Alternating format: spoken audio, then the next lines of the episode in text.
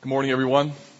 Glad you're here. And as that benevolence offering makes its way around, um, let's um, pray. And if you've got that plate, hold on to it a moment. Let's pray, and uh, we'll get to work in our text. Father, we are thankful that we have an opportunity today to study your word and to see what you want us to see for our vision for 2010 pray, Lord, that um, you would be pleased with the intentions of our hearts, with the um, dreams that, uh, Lord, you've put on our leadership. And uh, we pray that 2010 would be a year of fruitful ministry, uh, a, a new kind of day for us at College Park Church. So, Lord, be our teacher today from your word. And we ask this in Jesus' name.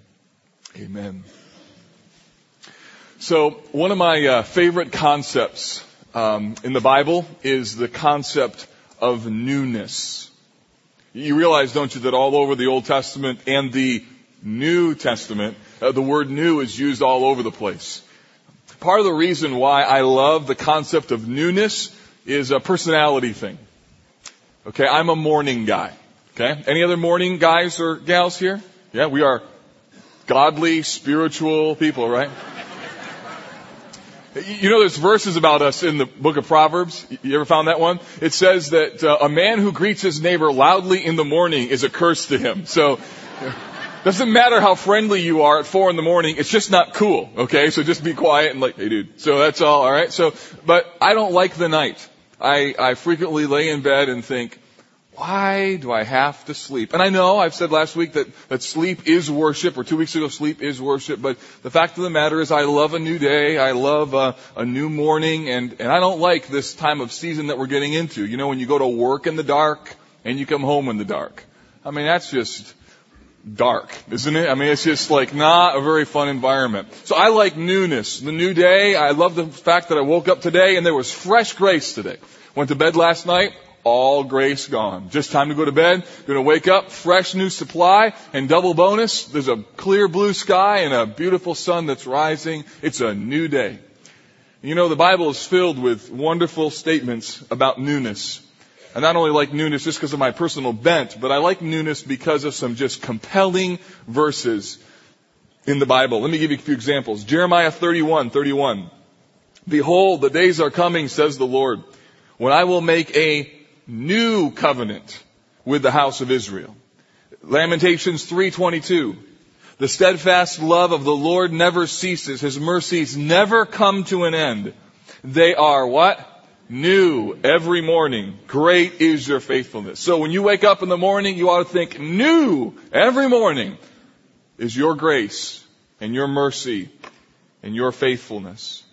Ezekiel 11, and I will give them one heart and a new spirit I will put in them. I will remove the heart of stone from their flesh and give them a heart of flesh. Here's another one. 2 Corinthians 5:17, one of my favorites. Therefore, if anyone is in Christ, he is a what? A new creation. The old has passed away. Behold, the new has come. Amen. In Hebrews 10, therefore brothers, since we have confidence to enter the holy places by the blood of Jesus, by the new and living way that he has opened for us, it goes on to say in Hebrews 10, let us hold fast our confession of faith without wavering. So, newness in the Bible is really, really important. It's captivating, it's compelling, and this morning I want to talk about the subject of newness in the Bible, because newness in the Bible is so different than newness in the world. Because the world likes to take new and try and tell you something is new when it really isn't. Or it's not as good. Example? How many of you remember New Coke? Remember that? Right? Ouch. Hard lesson for Coca-Cola Company. Here's another one. I don't know who came up with this idea, but some folks try and call a used car something else. Now it's not new.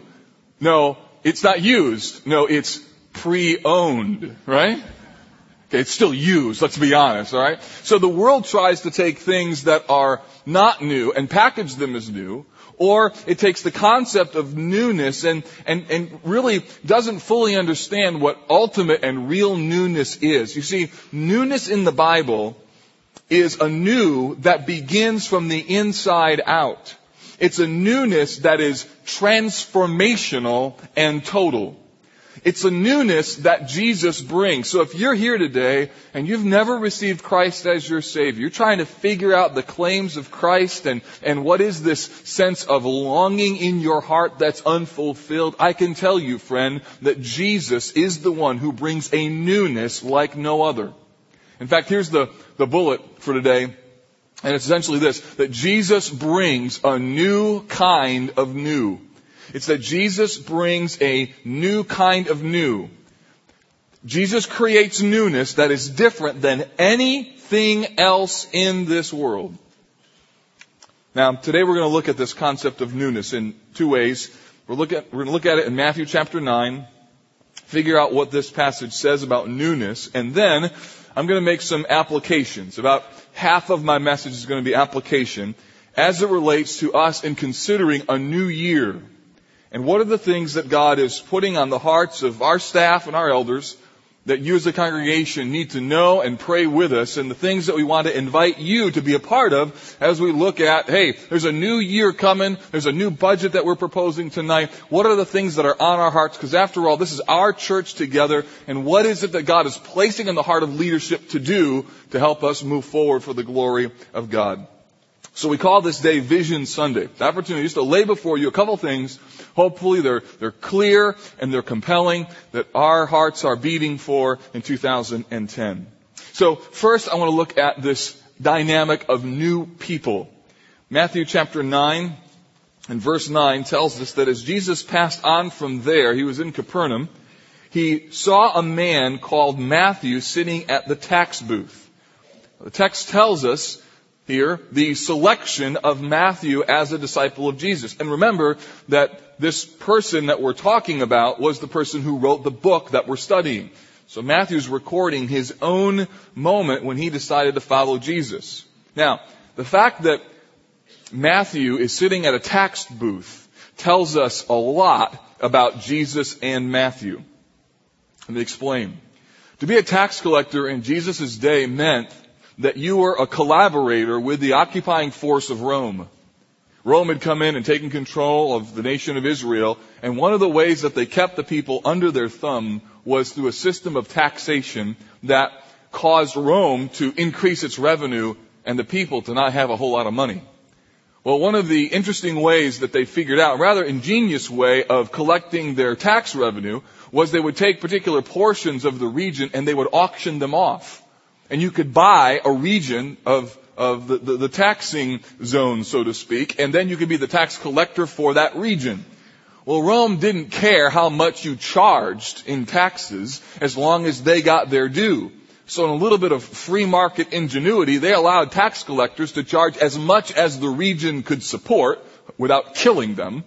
And then Rome got their money, and you as a tax collector got to take anything over and above Rome's basic minimum requirement of taxation.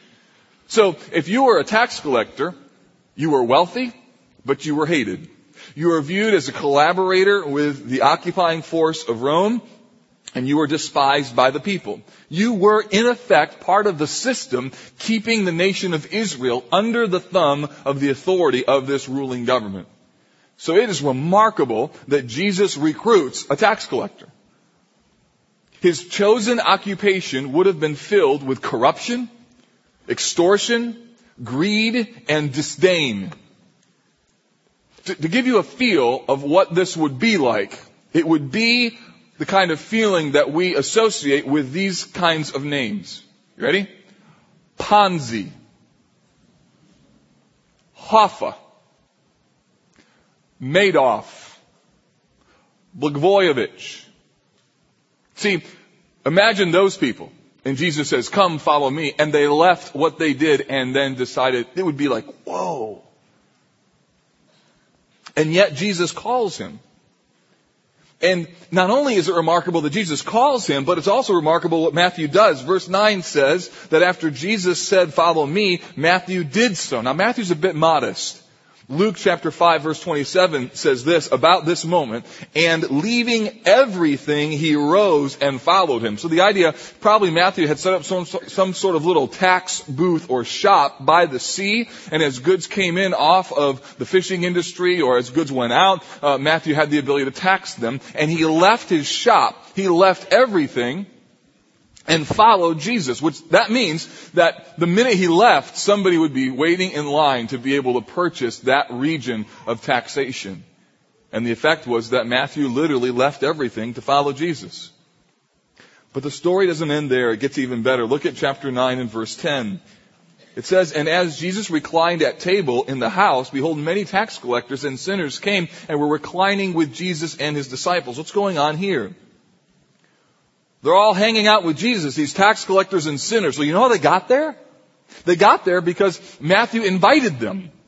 Luke chapter 5 verse 29 tells us that Matthew made a great feast and invited all of his friends to come and Jesus and his disciples are there. So get this, he's sitting by the tax booth, Jesus says follow me, he leaves and follows Jesus and then he throws this huge party in his house for all of the other sinners that Matthew knew. All the people who he hung out with. The notoriously sinful of his day. They were sharing a meal which is more than just sharing food. This means that you were having relationship with. You were hanging out with. These were Matthew's friends who now were associating with Jesus. And that made the Pharisees a bit indignant. In verse 11, they ask why Jesus does this. And in verse 12, Jesus issues a rebuke of them and also a hopeful statement to spiritually devastated people. Look at what he says, verse 12. Those who are well have no need of a physician, but those who are sick. Go and learn what this means. I desire mercy and not sacrifice. For I came not to call the righteous, but sinners. That's a huge verse. I came to call not the righteous, but sinners. What is Jesus saying there? Here's what he's saying. He's saying that his ministry, or essentially the gospel, is specifically targeting people who need, listen, hope. Jesus has come to save people. That's why he's called the Savior. And he's come to save them from something. Well, what does he come to save them from? He's come to save them from their sins. And that is why it makes sense that the people who would be most interested in him are the people who see their need most clearly. The people who would know, I need help. People who would know that they're in trouble. People who would know what it's like to feel disdain. Jesus brings newness to people who know that they need something new. So here's the thing. If you've never come to College Park Church today, I'm so glad you're here, whether here or in worship too, or listening on podcasts, and I want you to know this that the thing that makes us what we are is one simple truth, and that Jesus came to save sinners, and I was one of them, and this church is filled with them. The central truth is this. We were lost in our sins. We had no hope. We had no chance of ever pleasing God. And Jesus came and took away our sins and paid our penalty. And now He is our Lord and Master. And therefore we are unashamedly people who needed a Savior. We had enormous need and he came and delivered us. Now, here's the thing. In the text, I want you to notice that it's more dangerous to think you don't need to be new when you do than to need newness and know it. What, is, what, what are you saying there, Mark? Here's what I'm saying.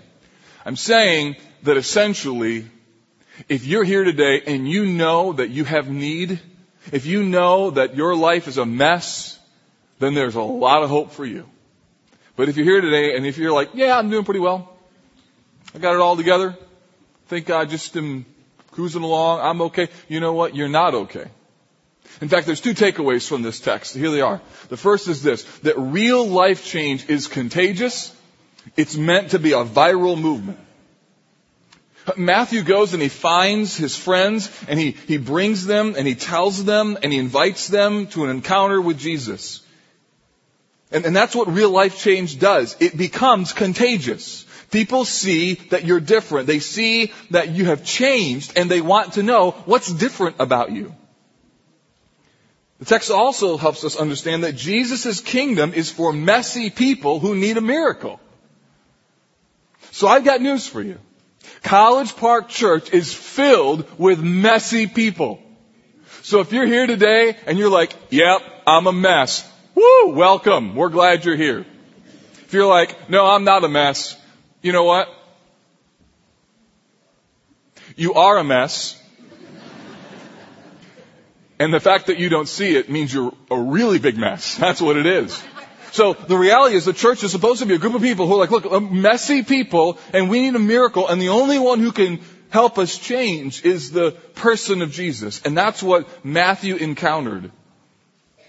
A viral movement for messy people who need a miracle. I love that. A viral movement for messy people who need a miracle. I love that image of Jesus. And more than that, I love it when the church looks like that. I love it when it's okay to acknowledge I'm a messy person in need of a miracle. And candidly, when I hear that statement, a viral movement for messy people who need a miracle, I can't help but think about what God is doing in our midst here at College Park Church. So be encouraged. We're all a mess. and we're part of a movement where we're saying, God, we need a miracle from you. You know, it's only been 19 months since my family came here. It's hard to believe that. Um, feels like we grew up here. Love this church. I love what God is doing.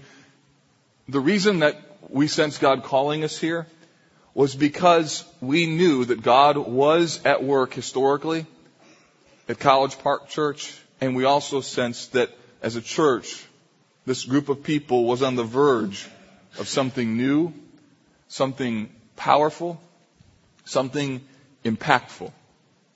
I remember hearing the story of somebody who came to College Park Church. As they were driving in, they stopped someone and said, Hey, what's that church like? And the person pointed to the old sanctuary and said, All I know is God's in there. Hmm. And I love that. I'm frequently asked by people in the community, Hey, what's, what's going on at your church? And I'm grateful it's like, What's going on at your church? As opposed to, hey, what's going on at your church? Okay, so it's like that other one, that first one, not like, hey, what's going on? It's like, hey, what's going on? So it's like the upper, upper, upper. That's good. So, and I'm frequently asked that, and my answer is, I don't know. I've said it this way. There's something in the water at this place. There is.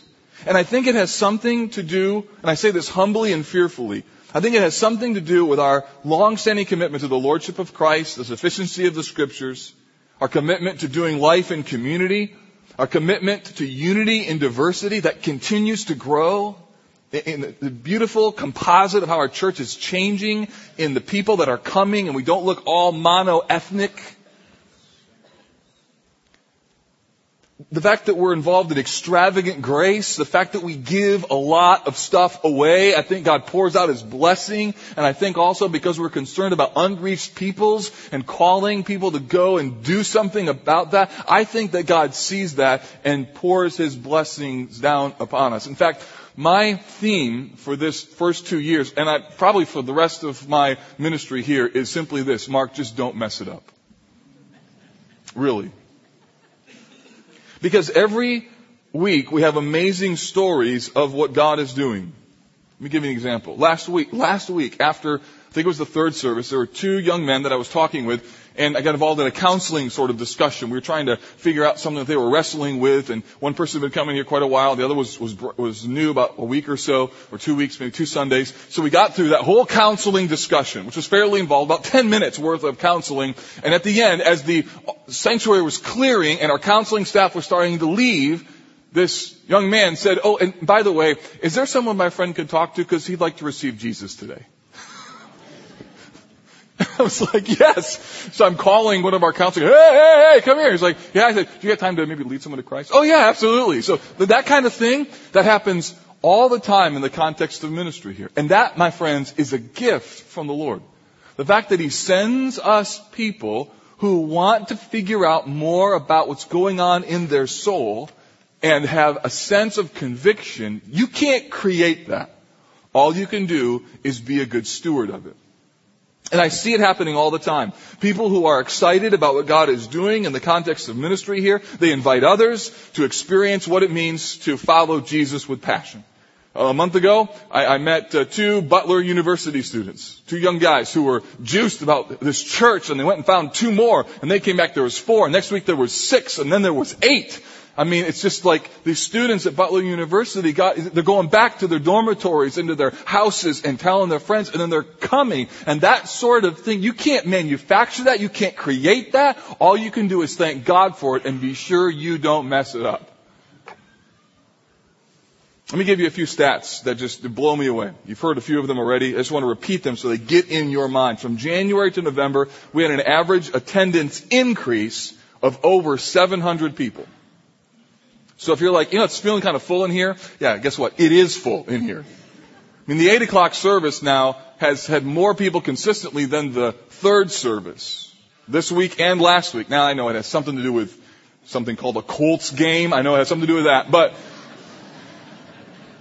but the fact of the matter is, even with the Colts game, it's still miraculous that we have almost 900 people here at 8 o'clock in the morning. That's just not normal. Last week, our worship two had over 225 people there, and this morning it's packed again. Over the last 18 months, you heard Joe mention this, there are a thousand more people who are worshiping here. And yet we have the same budget, same staff, same facilities. Our staff is working like crazy to do things better, more efficiently, and more effectively and what we're finding is that we've been able to do it. Our 20 somethings class has exploded from 45 in 2008 to over 100 in 2009. In the third service, just wait, next service, there'll be like raucous cheers when I mention this because they all sit together, this massive herd over here.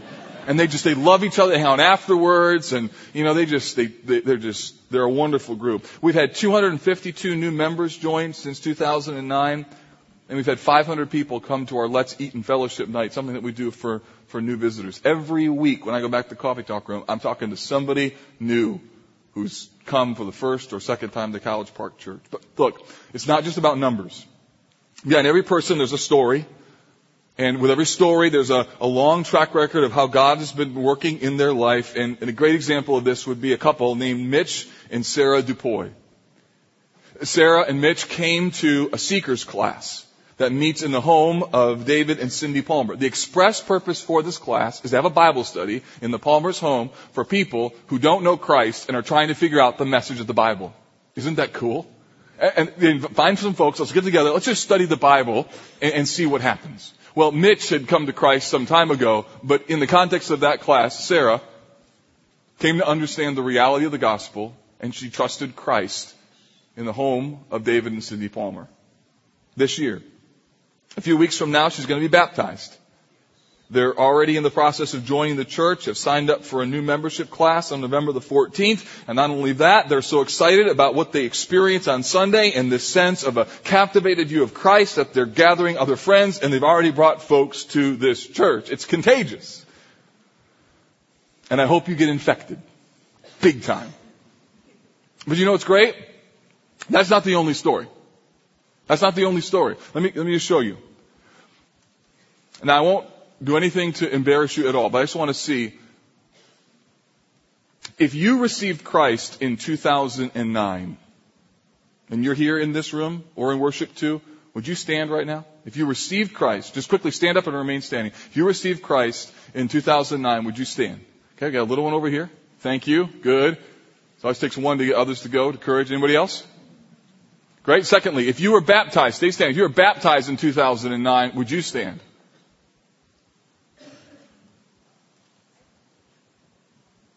All right, now here's the one that'll blow you away.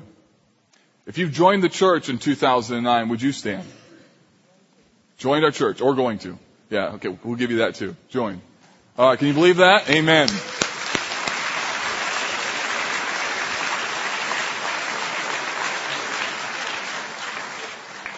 The point of all of this is for you to understand that our mission of igniting a passion to follow Jesus is captivating, it's compelling, and it is contagious. And that is that we are seeing God work in some wonderful new ways and reaching out to people who need hope. We're also seeing God show up in how we minister to each other and how we're able to bear one another's burdens. An example, just yesterday at a men's prayer breakfast, we had over 200 men who came for a little bit of breakfast and a lot of prayer. And we sought the Lord over what it means to be a new man. We gathered on our knees, put our arms around each other, uh, and prayed, Lord, help us to hold fast our confidence in our faith. We've seen God do some great things in our fresh encounter services. Let me give you an example.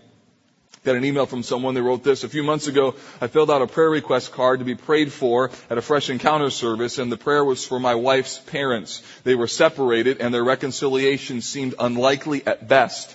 My wife's dad wanted them to get together, but pretty much had given up hope, and honestly, so did we.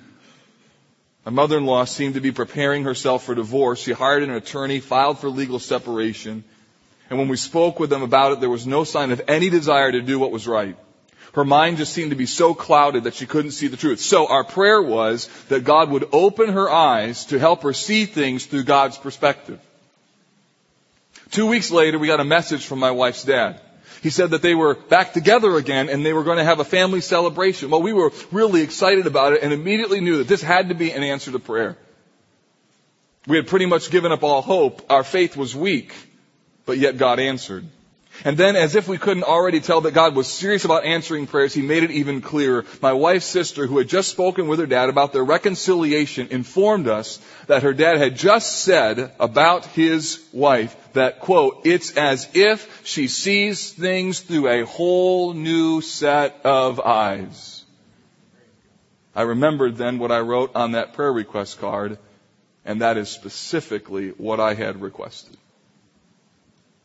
Now, these are just a few stories. I can tell you story upon story upon story. And what's thrilling to me is the way that God is at work in our midst, in people's lives who come from all walks of life. And our staff and our elders want more life change. We want, remember when we did this sermon on um, pride? And we asked folks to come forward, and the, the, the, the aisle and the whole, it was just filled with people. It's probably 80 to, to 90 people up front. We are unashamedly in favor of more of that. More lives changed, more new people coming under the authority of the Word and experiencing who God is. We want more people to grow and walk in newness of life. Now sometimes we don't really know how we're doing with that, and so one of the things that we decided to do this year is uh, there's a survey that we'd like you to take. Underneath your seat is a, is a survey. Pull that out a second. So look underneath your seat. There should be some surveys. The first service, um, we already used at least one. Please only take one.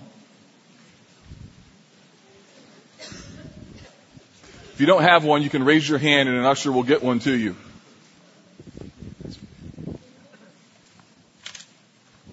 Or I'll give you one. There you go. So take this survey out. Now, here's what I want you to do. Right now, I want you to fill this out. We're going to turn these in. In a moment, you're just going to pass them towards the center aisle. Okay? And you don't fold them, but don't look at your neighbors. Okay? Can we do that? All right. So here's what we're going to do. Here's the survey. The first is, I regularly attend a worship service at least three times per month. Yes or no? I feel like I'm growing spiritually. Yes or no? Why are we doing this? Well, we're going to take this test and then a year from now, we're going to take it again and we just want to see how we're doing. We want to see, are we really, are people growing? Are percentages, are people growing or are we not growing in terms of our spiritual depth? Second question, I'm presently involved in some form of biblical community. What do we mean by that? We mean, are you intentionally and regularly gathering with a group of people to do life together and to get into one another's lives so you can help each other grow spiritually? This doesn't mean, yeah, I'm on a basketball team. No, no, no. No, I get together with my friends and we do creative memories. No, that's not what I'm talking about. I mean, in, in, that, that was a female illustration, just so you know, just in case you're wondering. Does he get together? No, I do not. I call it creative spending anyway. So, besides that, um, the, the meaning here is you get together and you are with some people and you're speaking truth into each other's lives and you're growing in unity together. You're trying to help do life together. All right, next, embracing a calling. I am serving in a specific area of ministry. Yes or no? And then circle one, within or outside College Park. We know that a lot of you are doing some great things inside. Some of you doing some bang up things outside. And then also, if I'm, you're a member of the church, check yes. attended less than five years? Do you financially support College Park, your age, and your gender? Now, we're doing this so that we can just get a little snapshot on how we're doing with um, our spiritual growth. And the next year, we're going to do the exact same thing. We're going to compare it and kind of see how we're, we're doing as a church. And here's why. Because we are committed as a church ministry not just to have more people here. We want to be sure we're growing in our relationship with Jesus. We want to be sure that you're not just coming and listening and then leaving, but that you've got people investing into your life and that you're doing life with other people and that you're really growing in what it means to be a real follower of Jesus. So take those, pass those into the, uh, the aisles, and our ushers will come in about 30 seconds and pick those up. Can you multitask? Let's go to Matthew chapter 9 and verse 14 now. Because here's the second thing. That was all about new people. Here's the second thing. New ministry. Verse 14. Then the disciples of John came to him saying, Why do we and the Pharisees fast, but your disciples do not fast? So here's a question. Apparently, John's disciples come and they, they want to know how come we and the Pharisees fast, but your disciples, they're not fasting twice a week like everybody else does. And Jesus answers the question with a challenging statement to fully understand. He talks about three things. You ready? He talks about a wedding, he talks about a piece of cloth, and he talks about new wine and wineskins. Now his first answer is to point out that when people are celebrating, when they're at a wedding, when the bridegroom is present, they do not mourn or fast. It just doesn't make any sense. Look at verse 15. Jesus says this, Can the wedding guests mourn as long as the bridegroom is with them? So the implication is this. Look, it's not cool to mourn at a wedding. Okay, so if you go to a friend's wedding, and not like you're a little tearied up, okay? I mean, if you're in the back going, this is so wrong, you know, about that time the ushers are going to be like, get her out of here. Or, sorry ladies, get him out of here, right? So, if you're like, this is this morning or someone said, you know, you had a wedding and they're like, how are you doing? Like, oh, I'm just so sad. This is a terrible day. I mean, you just don't do that at a wedding, okay? Or you don't fast at a wedding. You know, fast is, uh, or a wedding is rather time to, to have some food and some fun and to enjoy the meal. And, you know, the server comes and they, oh no, I'm sorry, I'm fasting today. I just be like, what, what are you doing? Why are you even at a wedding if you're fasting and mourning? That doesn't make sense. And so what Jesus says is, look, the bridegroom, Jesus is there, so now is not the time for mourning and fasting. His second answer is also curious. Relates to the old versus new. The first example that Jesus gives is that you wouldn't take a new piece of unshrunk cloth and try and use it to fix a tear on an old garment. And the reason is, is that using that new piece of unshrunk cloth wouldn't mesh well with the old garment, and eventually, verse 14, the patch would tear away, and the worse tear would be made. Verse 14. The third example is that of wine. Jesus says that you don't take new wine and put it into old wineskins. Now, when, when they made wine in the, in Jesus' day, they would take animal skins and they would pour this non-fermented grape juice into these skins and then over time the grape juice would ferment. And what happens to things when it ferments? Well, the same thing that happens to um, my wife's little bag of um, Amish friendship bread. You know what I'm talking about? Now I'm a, I'm a sucker for sweet bread. I mean, banana bread, um, little seeds, what are those? Poppy seeds, right? You fail drug test with? Poppy seeds, um, don't ask me why I know that. And, um, banana nut bread, and, and then my favorite is like the Amish sweet bread. Well, she got some, and she had that little little dough thing and the the, the mixed up stuff, whatever it is. Obviously, she makes it. I don't. And it was in the uh, pantry, and I went into the pantry, and like two days earlier, it was just this little bag with this little bit of stuff in there, and two days later, it's like alive. It's expanded. It's it's got gas in it, right, and all this stuff. And I'm looking at, it, and I'm shaking it. I'm like, what's wrong with this stuff? This looks like it's. It's like, no, that's what it's supposed to do, right? Because the fermenting process, or whatever it is that's going on in there, creates gases that then make the um, bag expand. And so what Jesus is saying is the same thing happens with wine. If you use an old wineskin that's already been, been completely expanded, then when the new wine gets poured in and it expands, it won't have its elasticity anymore and it will burst and break. The implication being is this, that when you have new wine, you need to use new wineskins. Again, what is Jesus saying? He's saying that he is bringing a new kind of new. The analogy of both the wedding, the wineskins, and the garment is the same. Jesus is not content, listen, with worn out Judaism. His ministry couldn't fit into the old forms. He was bringing a new day of ministry. So one commentary summarized this way. Jesus did not mean to condemn the old forms. He merely said that they had their time. So he was ushering in a new season of ministry, one that was rooted in the past, but it was unique in its focus, its flavor, and its power. So what does that mean for us? It means that there are some really unique things that have happened in our past as a church that we can never lose. Our core values, the identity of who we are. Those things make the DNA of who we are as a church. But there's also this other thing that relates to us moving forward into 2010 is that there are more things to do in the city as we've sung about. There are more people to reach, more lives to change, more unreached peoples around the world, and we have to figure out new ways and better ways to be able to reach them. We got to think through carefully and strategically what do we have in the resources that God has given us and how can we pour our new wine into some new wineskins. Let me apply this very specifically. Last year, we laid before you three particular objectives relate to our strategy. The first was to determine our growth strategy. So we spent nine months thinking through how is it that we're going to address the fact that at that time we had, I think it was like uh, 2,600 people here, and last Sunday we had almost 3,400 people here.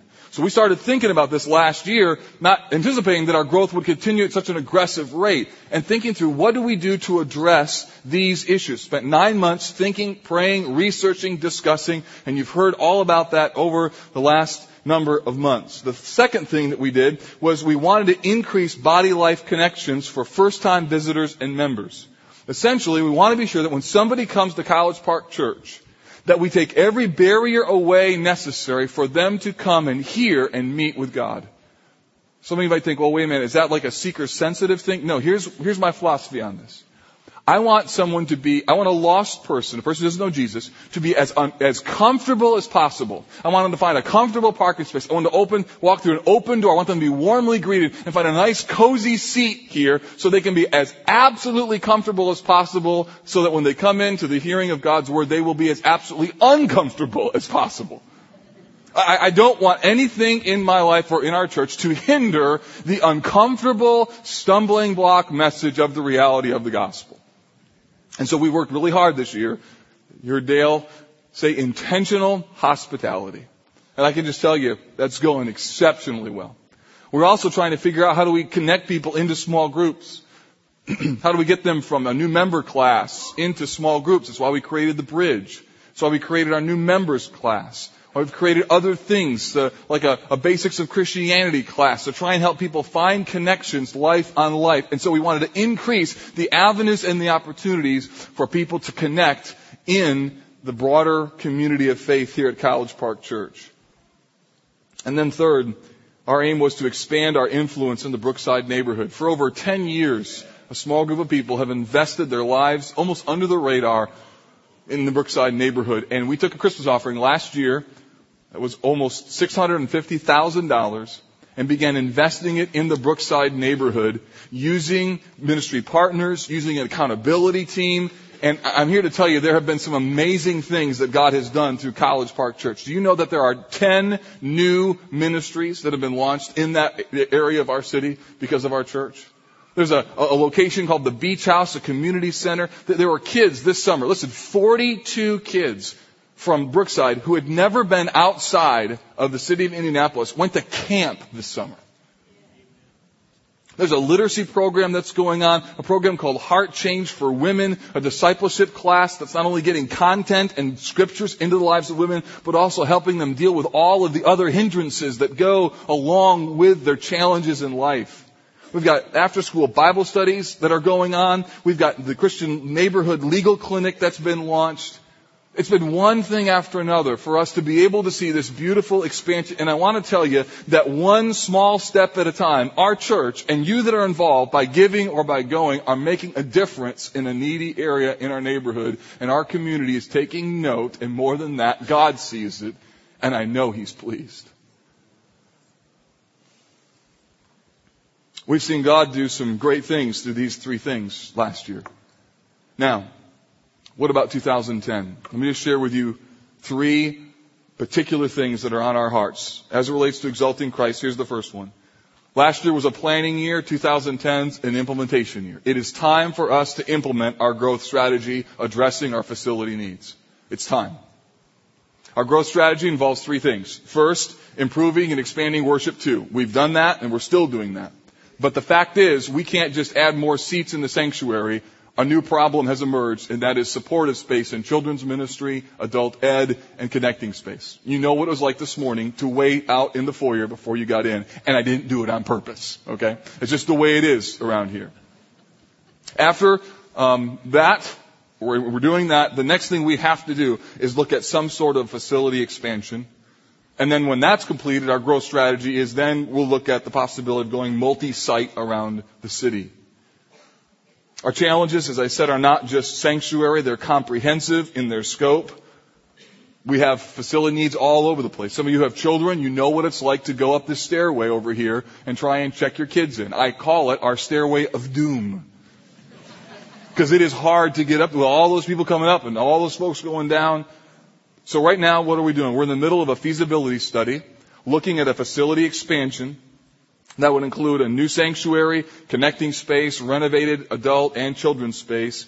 And right now we have three teams working. We have a facilities team looking at what we would do. We have a finance team looking at how do we um, deal with this on a long-term basis, and then a funding team looking at the feasibility of so what exactly would we need to raise over and above our existing operating budget. We will complete this work by the end of the year. Our elders will receive a presentation and we will have something to you as a congregation to consider by the end of January and the first part of February. Let me be very candid with you. We have to do something. We can't do nothing. And the reason is, is because we have a stewardship, folks, of 3,300 people that God has sent to us with limited space and facility, and we have to be good stewards of what God has entrusted to us. What our elders are talking about is not a field of dreams kind of project. Like, if you build it, they'll come. No, our project is not a field of dreams. You know why? Because they're here. That's why. and we have to be good stewards of that. I have this sense within my heart that we have to be good stewards of the people that God is sending us. And therefore, we have to address not just our growth strategy, but the implementation of it in 2010, and we will. Secondly, experiencing community. We want to expand our corporate commitment to doing life together and see small groups particularly mobilized for ministry together. Let me be clear. Community, doing life together has to happen here or we will only be a big church with no depth and I won't have that. We can't have that. We can't be a mile wide and an inch deep. That's why we're doing the survey. That's why we're talking about this. Why we are continually pushing you towards membership or getting plugged in in some kind of small group. Right now, we need to launch about 10 to 15 new small groups. We need about 10 to 15 new small group leaders, and we need to discover how we can do life together in small groups, in our big groups, and in Bible studies. We have to be content. We can no longer be content that we're just gathering together and we're just giving out content. We have to think, how do we do life together? Right now we have about 700 people, that's our estimate, about 700 people who have no connecting point. And, and, and, my aim as the lead pastor here is if you just come on Sunday mornings, you come and leave. You can do that for a while. But I just want you to know that over the long haul, I don't think that's good for your soul. You need people in your life calling you and encouraging you to walk in newness of life. And therefore, we're also going to provide opportunities for small groups. If you're a small group leader here, listen, we want you to take your small group and find a way to use that small group to serve together, like what happened yesterday at Kids Church. A small group went down there, they saw what was going on, they were able to serve, and then they processed together as a group. Third, embracing a calling. Our aim is to create a culture of leadership development.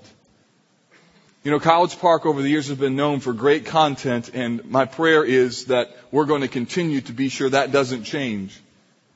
But we need to think not just about what we teach, we need to think through how we are teaching and who we are developing.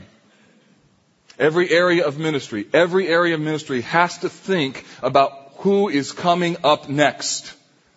Every area of ministry has to think about training up a Timothy. Every person needs to have a Paul that they can look up to, and everyone needs to have a Timothy who's coming up behind them. And the ministries that are doing that are seeing new levels of growth, and they can handle it because they have enough leaders.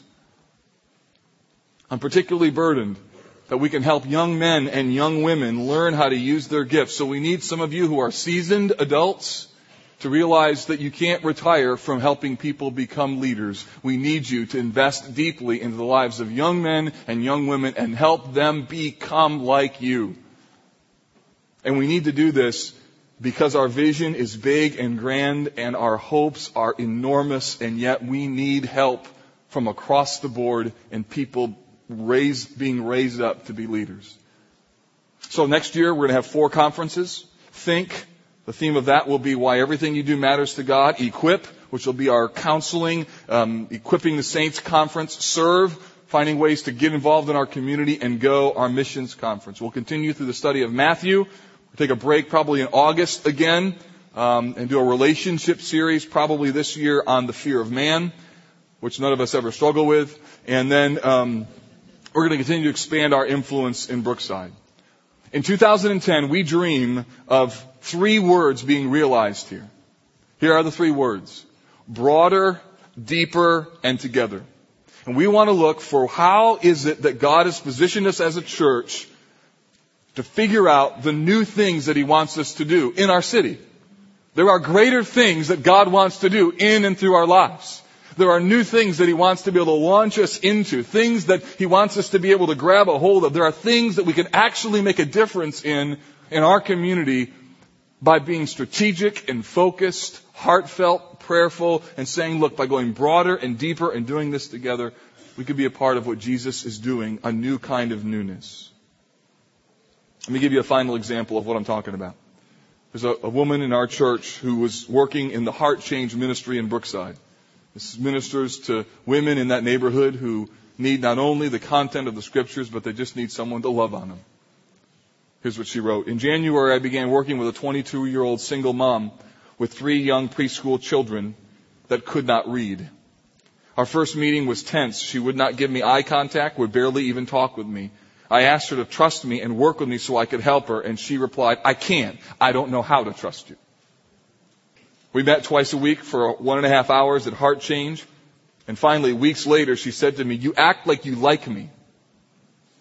Several more weeks later, she asked, Why do you keep coming back? As time went by, out of nowhere, she said, Can I trust you? And after responding yes, she said, I can't count money or tell time, and can you help me?